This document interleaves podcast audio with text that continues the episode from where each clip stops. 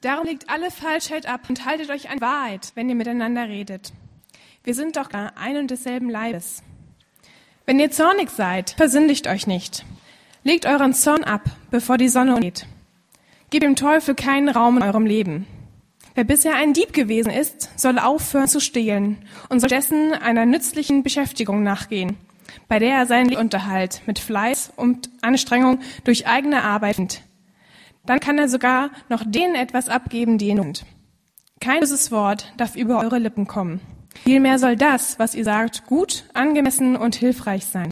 Dann werden eure Worte denen, an die sie gerichtet sind, wohl und tut nichts, was Gottes Heiligen Geist traurig macht. Denn der Heilige Geist ist das Siegel, das Gott euch im Hinblick auf Tag der Erlösung aufgedrückt hat und damit zu bestätigen, sein Eigentum geworden seid. Bitterkeit, Aufbrausen, Zorn, wütendes Geschrei und verleumderisches Reden haben bei euch verloren, genauso wenig wie irgendeine andere Form von Bosheit. Geht vielmehr freundlich miteinander um, seid mitfühlend und füreinander, so wie auch Gott durch Christus vergeben hat. Nehmt euch daher Gott selbst zum Vorbild. Ihr seid doch seine geliebten Kinder. Konkret heißt das, alles, was ihr tut, soll von mir bestimmt sein. Denn auch Christus hat uns seine Liebe erwiesen und hat sein Leben für uns hingegeben, wie eine Opfergabe, die direkt vom Altar zu Gott aufsteigt und an der er Freude hat.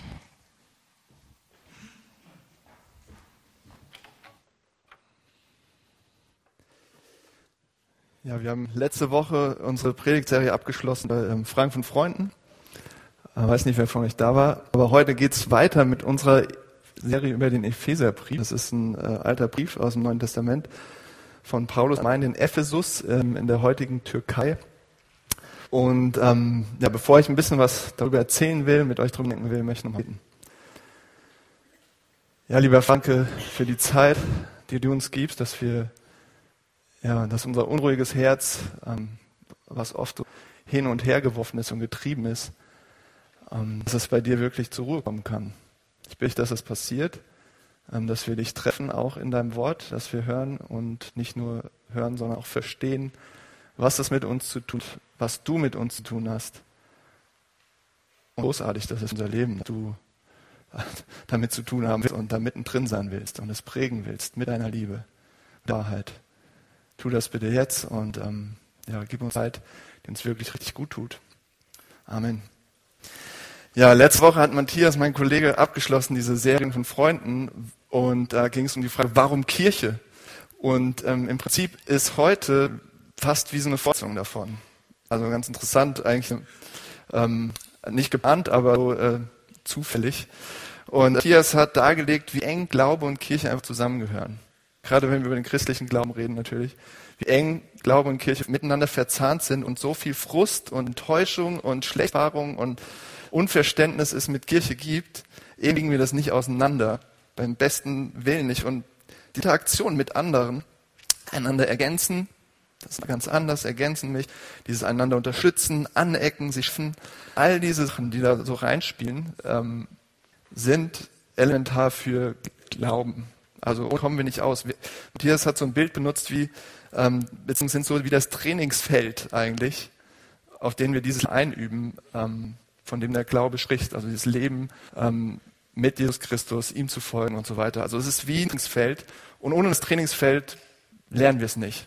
Und wir brauchen einander, wir brauchen diese Gemeinschaft. Sonst bleibt Gott so eine Idee, eine Theorie, interessanter Gedanke, aber am Ende auf mich persönlich zugeschnittenes Konstrukt ohne wirkliche Relevanz für mein Leben.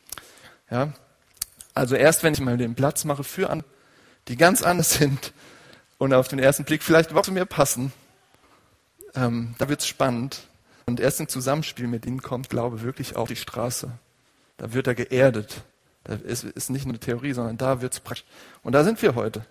Genau an dieser Stelle im Epheserbrief. Also Paulus hat Evangelium erklärt und hat ihnen gesagt, was sie alles haben mit Jesus Christus, mit diesem Glauben, was sie aneinander haben. Und jetzt ähm, sagt er, ähm, im Prinzip gerade noch dieses Bild gebraucht, so, ihr seid wie ein Körper aus verschiedenen Gliedern. Ihr gehört zusammen als Gemeinschaft. Ihr seid ein, sagt er. Und ähm, ihr seid alle nötig, jeder in seiner Unterschied. Und jetzt kommt er zu dem Punkt, dass er sagt, und jetzt lebt so, dass diese Einheit sichtbar wird in eurem, Umgang miteinander. Jetzt drückt das mit eurem Umgang, wie ihr euch verhaltet, wie ihr miteinander umgeht. Lebt so. Jetzt konkret. Äh, jetzt wird's praktisch. Und ähm, ist es natürlich sehr interessant für Christen, die sagen, okay, ich möchte gern wissen, was Gottes Wille für mein Leben ist. Ich möchte gerne von ihm wissen, was soll ich tun, ähm, wie soll ich verhalten. Er sagt ziemlich klipp und klar, auch hier in den Beispiel, Paul sagt, seid so eine Gemeinschaft, geht so miteinander um. Lernt das, nutzt das Trainingsfeld, zieht euch nicht zurück, lernt das. Und ähm, vielleicht sagt ihr aber auch, aber ich bin Christ, was soll ich dann mit diesem, ja, was soll ich dann mit diesem Text? Ich bin auf der Suche oder ich möchte mich damit auseinandersetzen, aber was soll ich dann damit, wenn das alles nur für Christen ist? Das Spannende ist, hier geht es um praktische Fragen in dem Text, die mit unserem Leben zu tun haben, egal was wir glauben. Also wie wir miteinander umgehen, grundsätzlich. Also kann vielleicht auch interessant sein, wo wir sagen, vielleicht kann ich da auch mal darüber denken, mit meinem Umgang mit anderen. Oder vielleicht lerne ich daraus was. Oder vielleicht was, wo ich an kann, wo ich mich mit auseinandersetzen kann.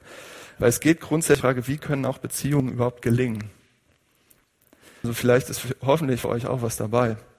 Und ich habe zwei Aussagen von Paulus ausgewählt, die wir uns mal näher anschauen, weil es einfach zu viel wird und damit wir uns mal tiefer äh, bei Themen einlassen können. Und ähm, dann, wie kommen wir dahin oder was ist die Motivation dazu? Und ähm, da habe ich mal zwei gewählt hier aus dem Text. Ähm, einmal der Umgang mit Wahrheit. Wie gehen wir miteinander um mit Wahrheit und wie gehen wir miteinander um mit unserem Zorn?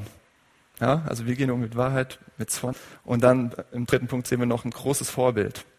Sehr großes Vorbild. Das Vorbild. Und ähm, ja, vielleicht gerade gehört, aber also Umgang mit Wahrheit, Umgang mit Zorn und ein großes Vorbild. Also lass uns erstmal diesen Punkt der Wahrheit angucken, wie wir miteinander, wie wir miteinander umgehen. Und ähm, wie sieht aus, was von Gottes Gnade berührt ist? Wo Gott reingekommen ist und mit deiner Liebe, wo eine Begegnung mit Gott stattgefunden hat. Was heißt es jetzt praktisch? Wie soll so ein Leben aussehen? Und Paulus zeigt hier, dass sehr, sehr viel zu tun, wie wir in Beziehung leben fängt hier nicht mit Sachen an. Er wird hier nicht konkret mit Sachen, die wir alleine tun, sondern er wird sehr konkret mit Sachen, die miteinander umgehen. Das finde ich schon mal interessant. Und, ähm, wo die Leute, also wo wir aufeinandertreffen, wo unsere Leben da interagieren, muss wirklich um das tägliche, ganz banale Miteinander. Darüber fängt er an. Und ähm, der erste Aspekt, den er hier nennt, in Vers 25, ist Wahrheit. Und das klingt vielleicht erstmal so nach so einem, ja klar, man soll immer sein, ne? haben wir schon mal irgendwo gehört. Da sagt er, darum legt aller Falschheit ab und haltet euch an die Wahrheit, wenn ihr miteinander redet. Wir sind doch Glieder ein und desselben Leibes. Und vielleicht habt ihr schon in den zehn Geboten mal so gehört, ja, du sollst nicht lügen. Irgendwie ist das schon auch Teil unserer Kultur, dass Wahrheit eigentlich ein hoher werden sollte. Und die Wahrheit zu sagen ist eine Grundsäule schon ne, für die irgendwie miteinander leben. Und man könnte sogar sagen, eine Gemeinschaft steht und fällt mit Wahrheit. Also ob genug Leute sozusagen Vertrauen haben auf einander und auf Grundsäulen ihres Miteinanders, dass das der Wahrheit entspricht, dass das gut ist und dass das richtig ist. Ähm, der Volkswagen-Konzern kann ein Lied davon singen, was dabei rauskommt, wenn man es nur genau nimmt, zum Beispiel. Also es geschäftlich, aber äh, da geht es nicht um Zusammenleben, sondern um das Geschäft. Aber wir können eigentlich sagen, Lüge ist im Prinzip immer Gift für Wissen. Ja? Sie, äh, zerstört Vertrauen zueinander, wenn sie aufgedeckt wird. Und ohne Vertrauen gibt es eine Grundlage, wo sich Gemeinschaft entwickeln kann. Man kann sagen, stärkt eine Gemeinschaft Unwahrheit, untergräbt sie und zerstört sie. Letztes Jahr, Unwort des Jahres, was war das? Wisst ihr das? Seid ihr, weißt du es? Unwort des Jahres 2016? Oder das Wort? Ich glaube, das Wort des Jahres. Hm? ja, postfaktisch, glaube ich, also habe ich so und ähm, es ist keine Banalität mehr, über Wahrheit zu reden, wenn wir uns angucken, was passiert. Also das ist doch eine neue Frage. Was ist Wahrheit? Wer darf das eigentlich bestimmen? Jemand hat hier getwittert, das Konzept einer globalen Erwerbung, Erwärmung von den Chinesen und für sie erfunden, um die US-Wirtschaft wettbewerbsunfähig zu machen. ja genau, es war Donald Trump. Und das Erstaunliche daran ist, Chinesen haben das schon zehn Jahre vorher gesagt, weil den endlichen wirtschaftlichen Aufschwung. Und dann kam der Westen und hat gesagt, ja, der Wirtschaftsmodell beruht auf Ressourcenausbeutung. Und dann haben die Chinesen gesagt, ja, das, das ist natürlich eure Reaktion auf unseren Wachstum, weil ihr damit nicht klarkommt. Also ihre Wahrheit ist eine andere als die Wahrheit des Westens und so weiter. Also das ist politische Ebene, will ich jetzt nicht tiefer drauf eingehen, aber machen wirklich nur die Politiker so? Machen das nur diese Systeme so? Ähm, ist das nur da draußen? Wir sind ja gute Christen, wir sind ja gute Leute, wir machen das nicht. Und ähm, das ist Also wenn ihr wüsstet, oder wenn, ihr wisst es eigentlich selbst, wenn ihr wüsstet, was man als Pastor auch alles hört und mitkriegt und da ist einfach so viel Unwahrheit, so viel Lüge, dass man sagen muss, und das sagt wie tatsächlich auch jeder Mensch, irgendeine Art und Weise. Ich kenne eine Familie, das ist eine gute Familie und ich, ähm, eine gute, solide Familie, die echt freundlich, herzlich ist und gut christliche Familie, voll wertschätzend. Und da wäre Vertrauen und Dankbarkeit füreinander und alles und Gastfreundschaft und richtig gut, ja. Vor vielen Jahren kam der große Knall, wie das manchmal so ist. Am Ende seines Berufslebens kam heraus, dass der Herr Papa großen Stil Steuern hinzogen hat, sein ganzes Leben, sein ganzes Berufsleben. Und alle waren schockiert und empört und keiner hat's gedacht und alle, was? So jemand wie, wie er, das kann doch nicht sein. Aber wie auch immer, das Schlimmste war, die Kinder, die wussten gar nicht mehr, was war denn jetzt eigentlich wahr? Und also was wir jetzt von zu Hause wussten und was war, was war jetzt wahr und was war, was war, was war falsch, was war gelogen, was war Wahrheit. Also war eine Riesenverunsicherung und das Vertrauen war tief erschüttert. Also die Wahrheit ist selbstverständlich überhaupt nicht. Eigentlich könnte man sagen, wir sind die ganze Zeit in so einem täglichen Kampf um Wahrheit. Es ist nichts Selbstverständliches. Es ist keine Banalität. Und das Schlachtfeld ist nicht nur da draußen auf der großen politischen Bühne, sondern die täglichen Begegnungen, äh, die wir miteinander haben und mit anderen Leuten hier in der Stadt. Da ist das Schlachtfeld, da geht die Wahrheit. Ähm, ähm, diese ganz normalen Bege Begebenheiten mit den Kollegen, mit Freunden, mit Nachbarn, mit Familie in der Gemeinde. Und eine Anwendung wäre zum Beispiel, ihr überlegt sehr genau, was ihr selektiv von euch zeigt und was ihr lieber für euch macht über euch selbst. Oder nicht? Also ihr wollt das sehr genau kontrollieren. Und die sozialen Medien sind die perfekte Plattform dafür, um nur das über sich zu zeigen, was gezeigt werden soll und was erwünscht ist. Okay, da gibt es auch Gegentrends, also, ne, dass man alles Schlechte nur zeigt oder so, aber es ist eine perfekte Möglichkeit dazu, sich eine Realität zu schaffen oder von sich zu schaffen, ein Image, eine eigene Wahrheit, die man irgendwann selbst glaubt und die andere glauben sollen. Aber im Prinzip kann man das auch ohne soziale Medien ganz gut machen und im Prinzip auch in der sehr gut hier ähm, ne, das Sonntagsgesicht oder die großartige Familie oder der tolle Mitarbeiter mal da ist oder also man kann wunderbar das verkaufen, wer man gerne sein möchte. Und ähm, mein Gefühl ist manchmal so, dass wir sehr gut darin sind, so zu blenden, zu blenden. Also, dass wir sehr gut darin sind. Und von, gerade als Christen auch, und von Leuten, die sich immer, also, dass wir, ja, dass wir echt immer mehr zu Leuten werden, die sich immer ins Rechte stellen wollen und vor der Wahrheit über sich selbst fliehen. Weiß nicht, ob ihr das auch so seht, aber es ist ein sehr starkes, sehr starkes Gefühl, was mich immer mehr beschleicht. Ja, wie ihr schnell, schnell erschafft eine Eigenwahrheit. Wie leicht ist das? Nur ein paar Details lassen. So, ach nee, das ist jetzt nicht so wichtig über mich. Und nur ein bisschen was hinzufügen und beschönigen und wir haben, wir haben Wahrheit. Und wir, wir sagen Donald Trump, ach, gar nicht, aber machen dasselbe. Mit unserem kleinen persönlichen hier, ohne den Einfluss, den er hat, klar. Aber wir haben, wir gehen so mit unserem Eigenleben um. Es ist so leicht. Nur eine Geschichte ein bisschen Habt ihr mal einen richtigen Konflikt von zwei Leuten oder zwei Teilen mitbekommen, wo ihr nicht direkt beteiligt wart, aber reingegeben wurdet? In letzter Zeit ein Konflikt. Ja, und ihr wundert euch doch, da erzählt der eine das und der andere das. Und ihr denkt, ist es dieselbe Geschichte? reden die über dieselbe oder sind das zwei komplett verschiedene Planeten, über die die reden? Also es ist wirklich zum Verrücktwerden, oder nicht? Und was Paulus ja im Prinzip einfach sagt, ist, wir brauchen einander. Ohne Ende. Wir kriegen das nicht alleine hin. Wir brauchen andere mit diesem Wahrheitspunkt, die mit uns ehrlich sind, die auch Tacheles reden, die uns Dinge sagen, die wir selbst auch nicht sehen, die Liebe blinden Flecken antippen und ähm, zeigen, wo wir uns selbst betrügen in Bezug auf Geld, Besitz, Job, Umgang mit Männern, Familie, Beziehung, Kindern, was auch immer. Und keiner von uns, sage ich jetzt einmal mal so frech in den Raum, keiner von uns besser als dieser besagte Familienvater, dem das passiert ist, der einfach niemanden an seiner Seite wohl hatte, der ihn herausfordert oder ihn da anliegst, sondern er konnte seine eigene Realität weiter durchziehen, wie er sich zusammengebaut hat. Das ist ein richtig Typ, ja. Und jeder hat aber seine Leichen im Keller. Und werden sie nicht herausholen. Wenn nicht jemand kommt und ein anderer sagt, weißt du was, da fängt es langsam an zu riechen bei dir. so, ja, komm, wir holen das Ding da raus und beerdigen die Leiche. Raus aus dem Keller. Und das ist eigentlich, was wir brauchen. Das ist Wahrheit. Das ist wirkliche, wirkliches Interesse, eine wirkliche Beziehung. Und nicht, ja, jeder lebt halt mit seiner Wahrheit. Ist schon in Ordnung. Ist ja egal. Sondern seid an Seite gegen Unwahrheit und Lüge und für die Wahrheit zu kämpfen. Habt ihr so Beziehungen? Habt ihr sowas in eurem Leben? Leute, die euch die Wahrheit liebevoll sagen.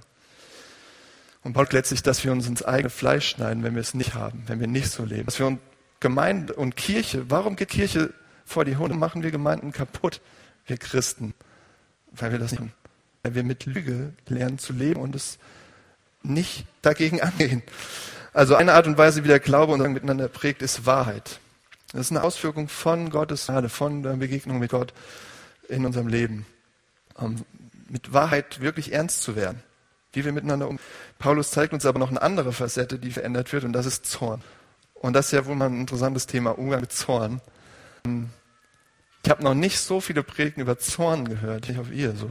Aber wenn, also Paulus sagt in Vers 26, wenn ihr jetzt nicht seid, dann versündigt euch nicht. Und das Interessante ist, er sagt, wenn ihr zornig seid. Also er sagt, ihr seid zornig. Er sagt ja nicht, seid nicht zornig, sondern wenn ihr zornig seid, dann wird euch nicht. Ist Zorn immer falsch? Ist es immer schlecht? Nee, überhaupt nicht. Es gibt unendlich viel Grund, zornig zu sein. Es gibt Grund, zornig zu sein, absolut. Es gibt Ungerechtigkeit zum Himmel schreit. Und wenn keiner schreit, dann müssen wir manchmal schreien. Also es geht nicht darum, Frieden zu schließen mit Ständen. Ähm, es geht nicht um Beschwichtigung oder diesen faulen Frieden zudecken und alles ist ja gut. Nee. Ähm, Gott zornig. Absolut. Über alles Böse. Wenn wir über Gott reden, dann reden wir über einen, der das Böse nicht dulden darf und kann. Sonst ist er, was ist er sonst für ein Gott? Er ist heilig und gerecht. Und er gibt uns diese Emotion Zorn, um unsere tiefste Unzufriedenheit auszudrücken mit dem Status, mit allem, was im Argen liegt. Und das ist gut. Und es ist nicht gut zu sagen, ich darf nicht zornig sein und ich, also es ist nicht gut, das alles zu unterdrücken. Aber wenn Paulus hier sagt, wenn ihr seid, dann versündigt euch nicht, dann sagt er, wenn ihr jetzt ein Konflikt, ja, und ihr seid richtig zornig und euch ist Unrecht widerfahren, dann passt auf, dass nicht diese Überheblichkeit, der Stolz, Geheimkeit und Böswilligkeit in euer Herz reinkriecht und euch verdreht. Ja, dass euer Zorn euch nicht bestimmt, dass ihr nicht so lange gern bis ihr anfangt, andere zu distanzieren, zu meiden oder zu verachten. Also das meint es mit dem, lasst ihn nicht, äh, lasst eure, lasst die Sonne nicht über den Zorn untergehen. Ja, das, das ist ein Bild. Also tragt die ganze Zeit mit euch herum und lasst ihn nicht gern und geht damit auf eine Art und Weise um, dass er euch nicht selbst zerstört. Diese Woche haben Punksradikaktivisten ein Banner an der Roten Flor aufgehängt. Weiß auch nicht, warum im Moment so viel los ist. Keine Ahnung. Aber von unserem Bürofenster kann man das wunderbar sehen. Ja, da gucken wir so rüber und dann springen die da rum, in, vermummt und mit ihrem Schutz. Beste Sicht. Und ein Freund stand neben mir und hat sie beobachtet und meinte, also kein Christ, der hat gesagt, die sind einfach zu dem geworden, was sie selbst bekennen. Die bewegen sich schon wie so Soldaten eigentlich. Die Bewegungen sind schon so uh, uh, voller Krampf, ja. Hat er so seine Beobachtung. Und was er damit meint, ist, ist ihr Zorn auf Faschismus ja, hat sie so vereinnahmt, dass sie diesen glühenden Hass auf alle staatliche Ordnung und alles, was Staat ist, schrecklich schlimm ist. Und das auch die bösen Link, Linksradikalen, aber darum geht es nicht, sondern ich glaube, es ist einfach nur ein Beispiel. Wenn wir uns von unserem Zorn bestimmen lassen, dann können wir werden sehr schnell zu dem, was wir bekämpfen eigentlich. Also wenn wir jemandem vorwerfen, so und so zu sein und unser Zorn gärt, dann werden wir sehr schnell wie, oder nicht, wie der, auf den wir sind. Und das ist, das ist eine fiese Dynamik. Anderes Beispiel. Ein junger Musiker, der ähm, ähm, richtig Typ, Christ auch, er tourte mit seiner Frau und seinen Kleinen durch das ganze Land und haben Konzert gespielt und sie hatten eine Musikschule. Und äh, da haben sie ein Haus gebaut. Oh, wer hat schon mal ein Haus gebaut oder so umgebaut? Naja, und dann eben den Ärger, den man so hat. Und ähm, viel Ärger mit einem Bauunternehmen und die haben ihn betrogen. Die haben ihn übers Ohr gehauen. Und er wurde sehr zornig. Zu Recht. Aber das war nicht nur Zorn, er konnte nicht mehr schlafen. Und er hatte Gewaltfantasie. Wie kann ich, was für Arten und Weisen, hat er mir erzählt, auf welche Arten und Weisen kann ich quälen und foltern und Also ganz hat er nachts drüber nachgedacht, weil der so aufgefressen war von dem Mann. Das waren die anderen. Wie, wie, ist es, wie ist es bei euch? Seid ihr zornig? Wie geht ihr denn um mit eurem Zorn? Was macht ihr damit? Und es kann total unterschiedlich aussehen, wie, so unterschiedlich wie wir sind. Ja, zum Beispiel eine Frau wünscht sich Hilfe von ihrem Hause. Aber er ist zu beschäftigt mit seiner Arbeit, ist unterwegs und wenn er zu Hause ist, will er endlich mal ein bisschen Ruhe haben. Aber die Frau will, dass er mal ein paar Sachen erledigt Hause. Und wenn er zu Hause ist, kommt er einfach nicht dazu. Und die äußert immer mal wieder ihren Wunsch nach Hilfe. Ja, aber es kommt zu keiner Rettung und sie zieht sich langsam zurück und fängt an, immer irgendwann so spitze Kommentare fallen zu lassen, so tick, tick, ja. Diese spitze Kommentare, die ihn herabsetzen, um ihm zu zeigen, dass er eigentlich für ein schlechter Mann ist und was für eine Niete eigentlich ist. Und sie ist hornig. Ja, verständlich. Aber anstatt laut umzuschreien, ist es ein kalter, ja. Und anstatt deutlich mit ihrem Mann zu reden, nochmal anzufahren und zu sagen, wie frustrierend das ist, reagiert Distanz, Rache, Liebesentzug, Radieren, wie auch immer ihm sie das Leben zur Hölle machen kann.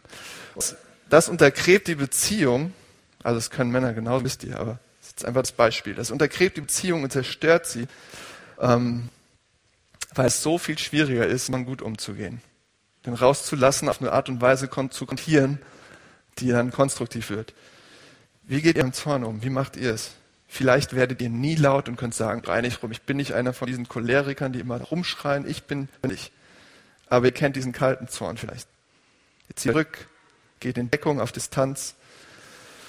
Und ähm, wohin das führt, das steht auch im Text des Beit.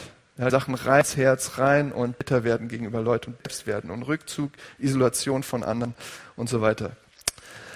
Aber gesunder Zorn bedeutet, ihr seid offensiv und konfrontativ. Ihr lasst auch Dinge raus, die euch beschäftigen und die euch zu unzufrieden machen. Aber ihr könnt euch genauso gut kontrollieren und zurücknehmen. Beides. Ja? Ähm, für andere ist es nämlich genau andersherum. Ihr könnt euch leichter zurücknehmen, aber ihr schafft sich gut andere konfrontieren. Also das habe ich schon mal gesagt, sorry, jetzt bin ich hier gekommen. Auf jeden Fall ist es ein Balanceakt. Die einen schreien und die anderen ziehen sich zurück. Aber wir brauchen beide. Und das ist das Verrückte an Zorn. Ähm, wir brauchen ihn und wir brauchen diese tiefe Unzufriedenheit, um anzugehen, um Dinge zu lösen, um zu konfrontieren. Aber es halt nicht uns auffressen. Es darf nicht, ne, es darf uns nicht bestimmen. Ganz schwer, oder? Und was noch dazu kommt, ist, wir haben in Kultur ein absolut negatives Bild von Zorn, wo man sagt, eigentlich ist Zorn ja auch immer schlecht. Ja, das hat mit unserer Geschichte und allem zu tun, dass wir sagen, Zorn ist nur Losigkeit, Selbstgerechtigkeit, Schwäche. Und ähm, ich glaube, wenn ich uns so angucke und euch, wie ich euch kenne und wie ich mich kenne, äh, wir sollten oft viel zorniger sein, oder? Also wir fressen vieles in uns hinein, glaube ich. Und ähm, das führt nicht zu mehr Beziehung, sondern zu Isolation und ja, Koexistenz und keine Auseinandersetzung. Wir wissen letztlich, was in dem anderen vorgeht. Und ähm, zu viel halt. Und eben die Konflikte da, aber wir gehen halt nicht gut mit ihnen um. Okay, genug darüber redet. Worüber solltet ihr jetzt in diesem Moment zornig sein? Ja, worüber solltet ihr gerade richtig zornig sein? Wisst ihr was? was ist wo ist das im Moment an der Reihe, wirklich eine Auseinandersetzung zu führen? Nur einfach Zorn zu sein, sondern zu führen, zu leiten. Ähm, auf eine gute Art und Weise, Konflikte zu führen. Weil das ist anstrengend, oder? Das ist echt anstrengend. Es kostet uns ganz schön viel. Aber genau das, wo Paulus sagt, so entsteht eine Gemeinschaft, die wirk wo, Liebe, wo wirklich Liebe ist. Auch wenn ihr auf der Art und Weise lernt, mit Zorn umzugehen. Und was tröstlich ist, wenn wir uns das mal hier vor Augen halten, Paulus schreibt ja an Gemeinden in Ephesus, an Christen. Vor zehn Jahren, als diese Bewegung noch jung war und dynamisch und kraftvoll. Und wir sehen, die hatten ja auch schon Probleme damit, Wahrheit. Die hatten ja auch schon Probleme mit guten Umgang und Konflikten und wie man miteinander redet. Das war ja ganz genau. Wir sind ja gar nicht die Totalversorger, sondern das scheint ja immer so gewesen zu sein. Also das finde ich immer Trost. Ähm, willkommen in der Realität der Gemeinden, der ersten Christen, wo alles so gut war. Jesus noch so nah dran war und so lebendig. Die waren nicht perfekt, überhaupt nicht, sondern mussten das genauso hören wie wir heute. Aber trotzdem, was machen wir jetzt damit? Wie gehen wir damit um? Und das ist das Dritte, was wir sind, großes Vorbild. Also wir springen, da sind noch mehr äh, Ansagen, aber ähm, springen im Prinzip an, an, das Ende des Textes. Ist der dritte Gedanke. Wir sehen hier ein großes Vorbild, letzten zwei Verse in unserem Text. Nehmt euch daher Gott selbst Vorbild. Ihr seid doch seine geliebten Kinder. Konkret heißt das, alles, was ihr tut, soll von der Liebe bestimmt sein. Denn auch Christus hat uns seine Liebe erwiesen und hat sein Leben für uns hingegeben wie eine Vorgabe, deren Duft vom Altar zu Gott aufsteigt und an der er seine Freude hat. Und ich weiß nicht, wie es geht, wenn ihr das lest, aber ich muss immer fast ein bisschen lachen. Äh, lesen Sie, nehmt euch daher Gott selbst zum Vorbild. Und ich so, wie bitte? Was heißt das denn jetzt? Also das ist schon eine steile Aussage. Da steht, wenn ihr Christen seid, jede eure Begegnung, die ihr habt, soll von dieser Liebe bestimmt sein, die er hat. Jedes Wort, was er sagt, schreibt oder postet. Euer Verhalten, was ihr tut, wie ihr arbeitet, wie ihr Worten umgeht mit Zorn, all den vielen kleinen Alltagsdingen, Banalitäten, Entscheidungen trefft. Sie sollen freundlich sein, mitfühlen, vergebend. Und aus ihnen heraus, aus euch heraus soll Liebe sprechen, ständig. In der Wahrheit, in aller Ernsthaftigkeit, sogar im Zorn. Alles Liebe sein. Puh, wie ist das möglich? Ist es nicht viel zu krass? Ist es nicht verrückt, sowas zu wollen? Sollten wir sagen, ach, wir versuchen es lieber gar nicht. Ähm, lohnt sich eh, schaffen wir eh nicht. Das Ding ist, was, der, äh, was Paulus hier macht mit diesen zwei Versen, er sagt, Gottes Vorbild folgen wollen, dann müssen wir auf eine ganz bestimmte Person schauen. Und das macht er im zweiten Vers. Konkret heißt es nämlich, wir müssen auf Jesus schauen, wie er zeigt, wie Gott ist wie er zeigt, wie wir mit umgehen sollen, wie er zeigt, was das heißt, sich dann zu lieben und von der Liebe bestimmt ist. Und das heißt, dass Jesus in unsere Welt kam und Mensch wurde. Absolut wie wir wurde. Ein Mensch wie wir, der zornig war, der durstig, der hungrig war, der geschwitzt hat, der gelacht hat, der geweint hat. Und ähm, ein Leben eines Menschen lebte wie wir, der müde war, der schwach wurde, der gelitten hat sogar. Aber so lebte wie es eigentlich gedacht war. Der so geliebt hat, wie für uns immer gedacht war, wie es ein vollkommenes Menschsein gelebt hat. Und er war wahrhaftig und ehrlich und an der Wahrheit festhalten, aber voller Leidenschaft für die Schwachen und Ausgegrenzten. Ja? Dass er das Leben lebte, was wir tatsächlich leben, jeden Tag. Dazu hat Gott uns gemacht, dass wir so ein Leben leben wie Jesus. Und so zeigt er den Herzschlag letztlich von Gott, seinem Vater, wie ja, das Vorbild seines Vaters Jesus. Also wenn wir das Vorbild, wenn wir dem Vorbild Gottes folgen wollen, Jesus anschauen, okay? Das macht es aber nicht besser, es ist immer noch. Wir haben diesen Spruch, bin ich Jesus? So, kann ich ja nicht. Wie soll das gehen? Und das, die Geschichte ist aber nicht zu Ende, weil Jesus Christus lebte nicht nur dieses vollkommene Leben, sondern starb auch am Kreuz. Warum nochmal? Warum das Ganze mit dem Kreuz, Tod und dem Leiden und dem Blut? Um uns über uns selbst zu zeigen. Das ist ein großer Punkt. Es geht auch um Wahrheit. Und das ist eine Wahrheit, die wir oft nicht ertragen. Wir uns selbst, also in den Spiegel zu schauen und zu sehen, wer, wie wir wirklich sind. Und das macht er. Wenn er ins Kreuz geht, dann sagt er, wir sind zerbrochener und verlorener, als wir dachten. Zerbrochen, wie Jesus am Kreuz zerbrochen wurde, sind wir. Und wir sehen unseren Beziehungen, in unseren Freundschaften, in unserer Gemeinde, mit unseren Kollegen, in unseren Familien. Ähm, wir leben überhaupt nicht so, wie es sein sollte, wie es gut wäre, wie es die anderen voranbringen würde. Und wir lieben nicht so, wie wir lieben sollten, nicht so mit Wahrheit um, wie wir sollten und mit Konflikten. Und wir, und wir brauchen so viel mehr als ein paar gute Ratschläge. Wir drehen uns im Kreis. Wir brauchen so viel mehr. Und letztlich sagt uns Jesus am Kreuz, dass wir tatsächlich getrennt sind, wahren Leben, von dem guten Leben. Dass wir im Widerspruch leben zu Gott. Und dass wir deshalb so selbstgerecht, egoistisch und nicht Folge füreinander sind.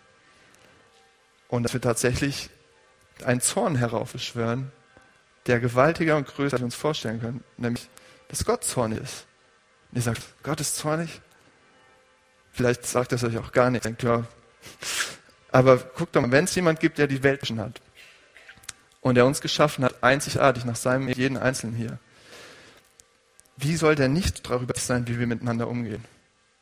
Wie soll der nicht absolut zornig sein, wie wir sein Ideen und seine Ebenbilder mit Füßen treten und einander belügen, bestehlen, verletzen, isolieren, verspotten, zerstören. Wie wir Leben kaputt machen. Obwohl Beziehungen eigentlich dafür da sind, aufzubauen und Liebe zu zeigen. Wie sollte Gott darüber absolut zornig sein? Aber doch die Frage ist, wie Gott geht Gott mit seinem Zorn um? Was macht er mit seinem Zorn? Lässt er uns verbrennen, weil wir letzte Woche einfach arschig waren zu unserem Partner oder zu einem Kollegen, zu unseren Eltern oder ja, es verglühen, straft er uns. Und das uns das Kreuz nämlich auch, dass er voller Liebe damit umgeht, mit unserem Versagen. Dass er den Zorn auf sich selbst nimmt und im Prinzip abiert, damit wir ihn nicht erleben müssen. Und dafür steht das Kreuz. Das, Gottes Zorn trifft nicht uns, sondern ihn selbst. Und ihn trifft der Zorn, den wir verdient haben. Und wir bekommen, was bekommen wir? Eine absolute Liebe und Freude. Und wir sind absolut angenommen als Kinder des Vaters. Er ist der Vater, wir sind seine Kinder. Er nimmt uns an, adoptiert uns. Ist es nicht ungerecht? Ist es nicht absolut ungerecht? Absolut ungerecht. Aber das ist Gnade. Und Gott will uns damit überschütten ohne Ende. Damit wir verändert sind, damit wir frei werden zu lieben, wir die Wahrheit sagen, damit wir unsere Worte anders benutzen, damit wir ein Leben so leben wie Jesus, eine Hingabe an die anderen und nicht nur für uns selbst, damit wir lieben, wie er liebt. Deshalb das Kreuz, weil es keinen anderen Weg gibt, wie wir, uns, wie wir wirklich verändert werden, ohne nur die Oberfläche zu verändern, ohne nur den Zorn ein bisschen abzuschneiden, ohne nur ein bisschen netter zu reden und ein paar mehr äh, Kommunikationstechniken anzuwenden, die alle gut und schön sind, aber das verändert uns nicht. Es verändert unsere Gemeinschaft nicht, sondern manchmal isoliert uns das sogar voneinander. Und ähm, können wir so leben, ohne zu heucheln, ohne auszubrennen, ohne irgendwas vorspielen. Wir sind die Tollen. Wir das glauben, was Paulus hier sagt. Wir sind geliebte Kinder des Vaters im Himmel angenommen. Und da ist eine Beziehung, kein System, kein, kein, keine Vorstellung, Moralvorstellung, kein Gedankengebäude, sondern es ist eine Beziehung zu einem abvollkommenen Vater, der sich euch in seiner ganzen Pracht zeigt und euch sich freut ohne Ende über euch und euch an seine Kinder. Diese Beziehung verändert, wie, wenn ihr anfangt, ihn zu bewundern und nicht nur einfach weiterzumachen und euer Ding zu machen, ohne ihn, sondern wenn ihr anfangt, ihn zu schauen und so sagt, Papa, du bist größer und besser, als ich jemals dachte. Und wenn ihr anfangt, euch zu wundern, wie gut er ist. Es gibt einen äh, Entwicklungspsychologen an der Uni Kiel, Thomas Pliesinger, gesagt, wenn ein Vater keine Bücher liest, dann kann die viele Bücher lesen, wie sie will. Der Sohn wird sich mit großer Wahrscheinlichkeit nicht mit beschäftigen. Das ist eine gute Anwendung für mich, nur Söhne. Gibt man eigene Schwächen zu, wird man, wenn andere einen ins Unrecht setzen, wie meistert man Konflikte? Auch das lernen Jungen eher von ihren Vätern. Also, ja, wenn ich mich beschwere, dass meine Kinder die ganze Zeit rumschreien, hm, wo kommt das denn her? Noch ein Beispiel, zum Schluss ein Beispiel. Ich bin in das Kinderzimmer von meinen Jungs gekommen, habe beobachtet, wie sie den Gottesdienst feiern. Der eine hat gesungen, der andere gepredigt und ich dachte so, oh Mann. Und ich dachte, diese Bandkinder, die sind, tun mir echt leid, aber Gott, ich habe ihn ausgesucht. Da müssen die jetzt durch. Ein Schaden fürs Leben. Aber wisst ihr, was das auch heißt? Das ist was Wunderbares. Und das habe ich an dem Moment gesehen. Aber sie eifern mir nach. Wisst ihr? Sie lieben mich, sie sehen mich, sie bewundern mich und stolz auf mich und freuen sich und wollen auch so sein. Nehmt euch daher Gott selbst zum Vorbild ihr seid doch seine geliebten Kinder. Also wie großartig ist. Und guckt nicht nur darauf, wie wenig ihr das hinkriegt mit dem ganzen ja, das ist echt herausfordernd. Aber guckt, wie großartig es ist. Ihr seid doch seine Kinder. Und am Ende sehen wir Wahrheit, guter und gerechter Zorn, Großzügigkeit, gute Worte, Freundlichkeit, Mitgefühl, Vergebung. Das sind nicht einfach nur gute Dinge, damit wir irgendwie Gemeinschaft funktionieren. Das sind nicht einfach nur gute Regeln. Das sind letztlich Gottes Eigenschaften, sein Charakter, Wesenszüge im Zentrum seines Herzens und Wesens und im Zentrum der Welt. Und das zu bestaunen, wie großartig er ist, wird uns verändern, dass wir mehr wollen. Wenn wir das sehen, wenn wir uns Jesus genau angucken und gucken, wie großartig der Vater ist, Vorbild.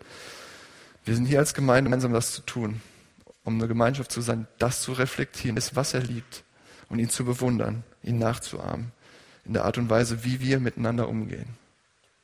Und das verändert komplett auf einmal die Sicht von Ethik und Umgang miteinander. Das macht sie nämlich nicht abhängig davon, ob wir die perfekten Former sind und das alles immer richtig machen, sondern es macht es abhängig davon, wie wie sehe ich eigentlich gerade Gott? Ist er wirklich der Gute und bin ich ein geliebtes Kind? Also lass uns daran, lass uns das tun, lass uns das üben, auf dem Training hier zusammen auch. Und ich möchte nochmal beten.